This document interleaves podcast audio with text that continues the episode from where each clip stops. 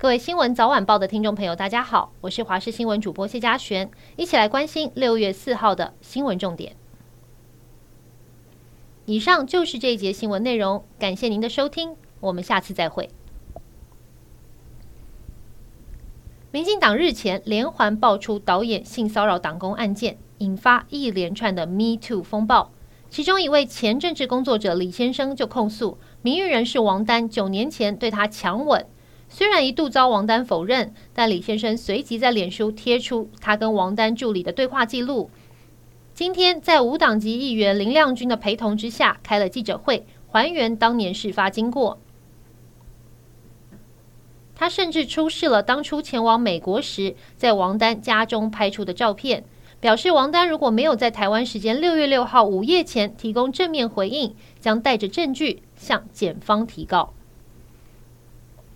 而性骚事件的火也烧到了国民党身上。一名女记者在脸书控诉，曾在一场任职媒体与蓝营要角的参会上，被时任县长、如今是立委的人士性骚扰。后来证实，这个人就是立委傅崐萁。傅崐萁二度发布声明，严正驳斥，强调本人坦然接受司法及国民党性平机制的严格检验。对此，女记者再点名台北市前市长郝龙斌在场，也可作证。郝龙斌稍早回应，自己已经忘记这场参会，但呼吁傅崐萁要坦然面对。台电公司一辆工程车昨天深夜在中横公路古关往梨山路段施工，因为手刹车没有拉好，失控滑动。四十九岁的张姓工程员上前要拉起手刹车的时候，惨被工程车夹在身臂之间。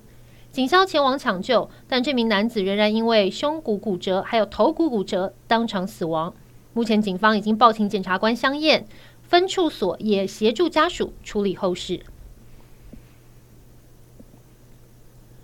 香港钻石山的广场发生命案，惨遭杀害的两名女子为二十六岁的方女以及二十二岁的刘女，两人是情侣关系，交往大约两个多月，同居在大埔一带。当天晚上原本要跟家人见面，不料遇袭殒命。方女的母亲还说，对嫌犯非常愤怒，想跟他对质，质问为何要杀害女儿，就算隔着玻璃也好，就是要他回答。美国一艘驱逐舰跟加拿大一艘护卫舰三号由南向北航驶，经过了台湾海峡，引发解放军谴责。根据加拿大环球新闻报报道。当天，美加军舰通过台海国际水域时，中方先透过无线电警告，一辆中共军舰随即切入航道，差点就撞上美国的驱逐舰，最近的距离不超过一百三十七公尺。印度奥里萨邦二号晚间发生三辆火车相撞的事故，截至目前为止，已经造成两百八十九人死亡，超过上千人受伤，是印度二十年来最严重的铁路事故。当局曾经委托三间当地公司联合开发一款列车自动保护系统 ATP，这个系统能够避免火车驾驶错过危险讯号以及超速。不过，印度铁路当局却表示，这套系统没有使用于发生相撞意外的路线。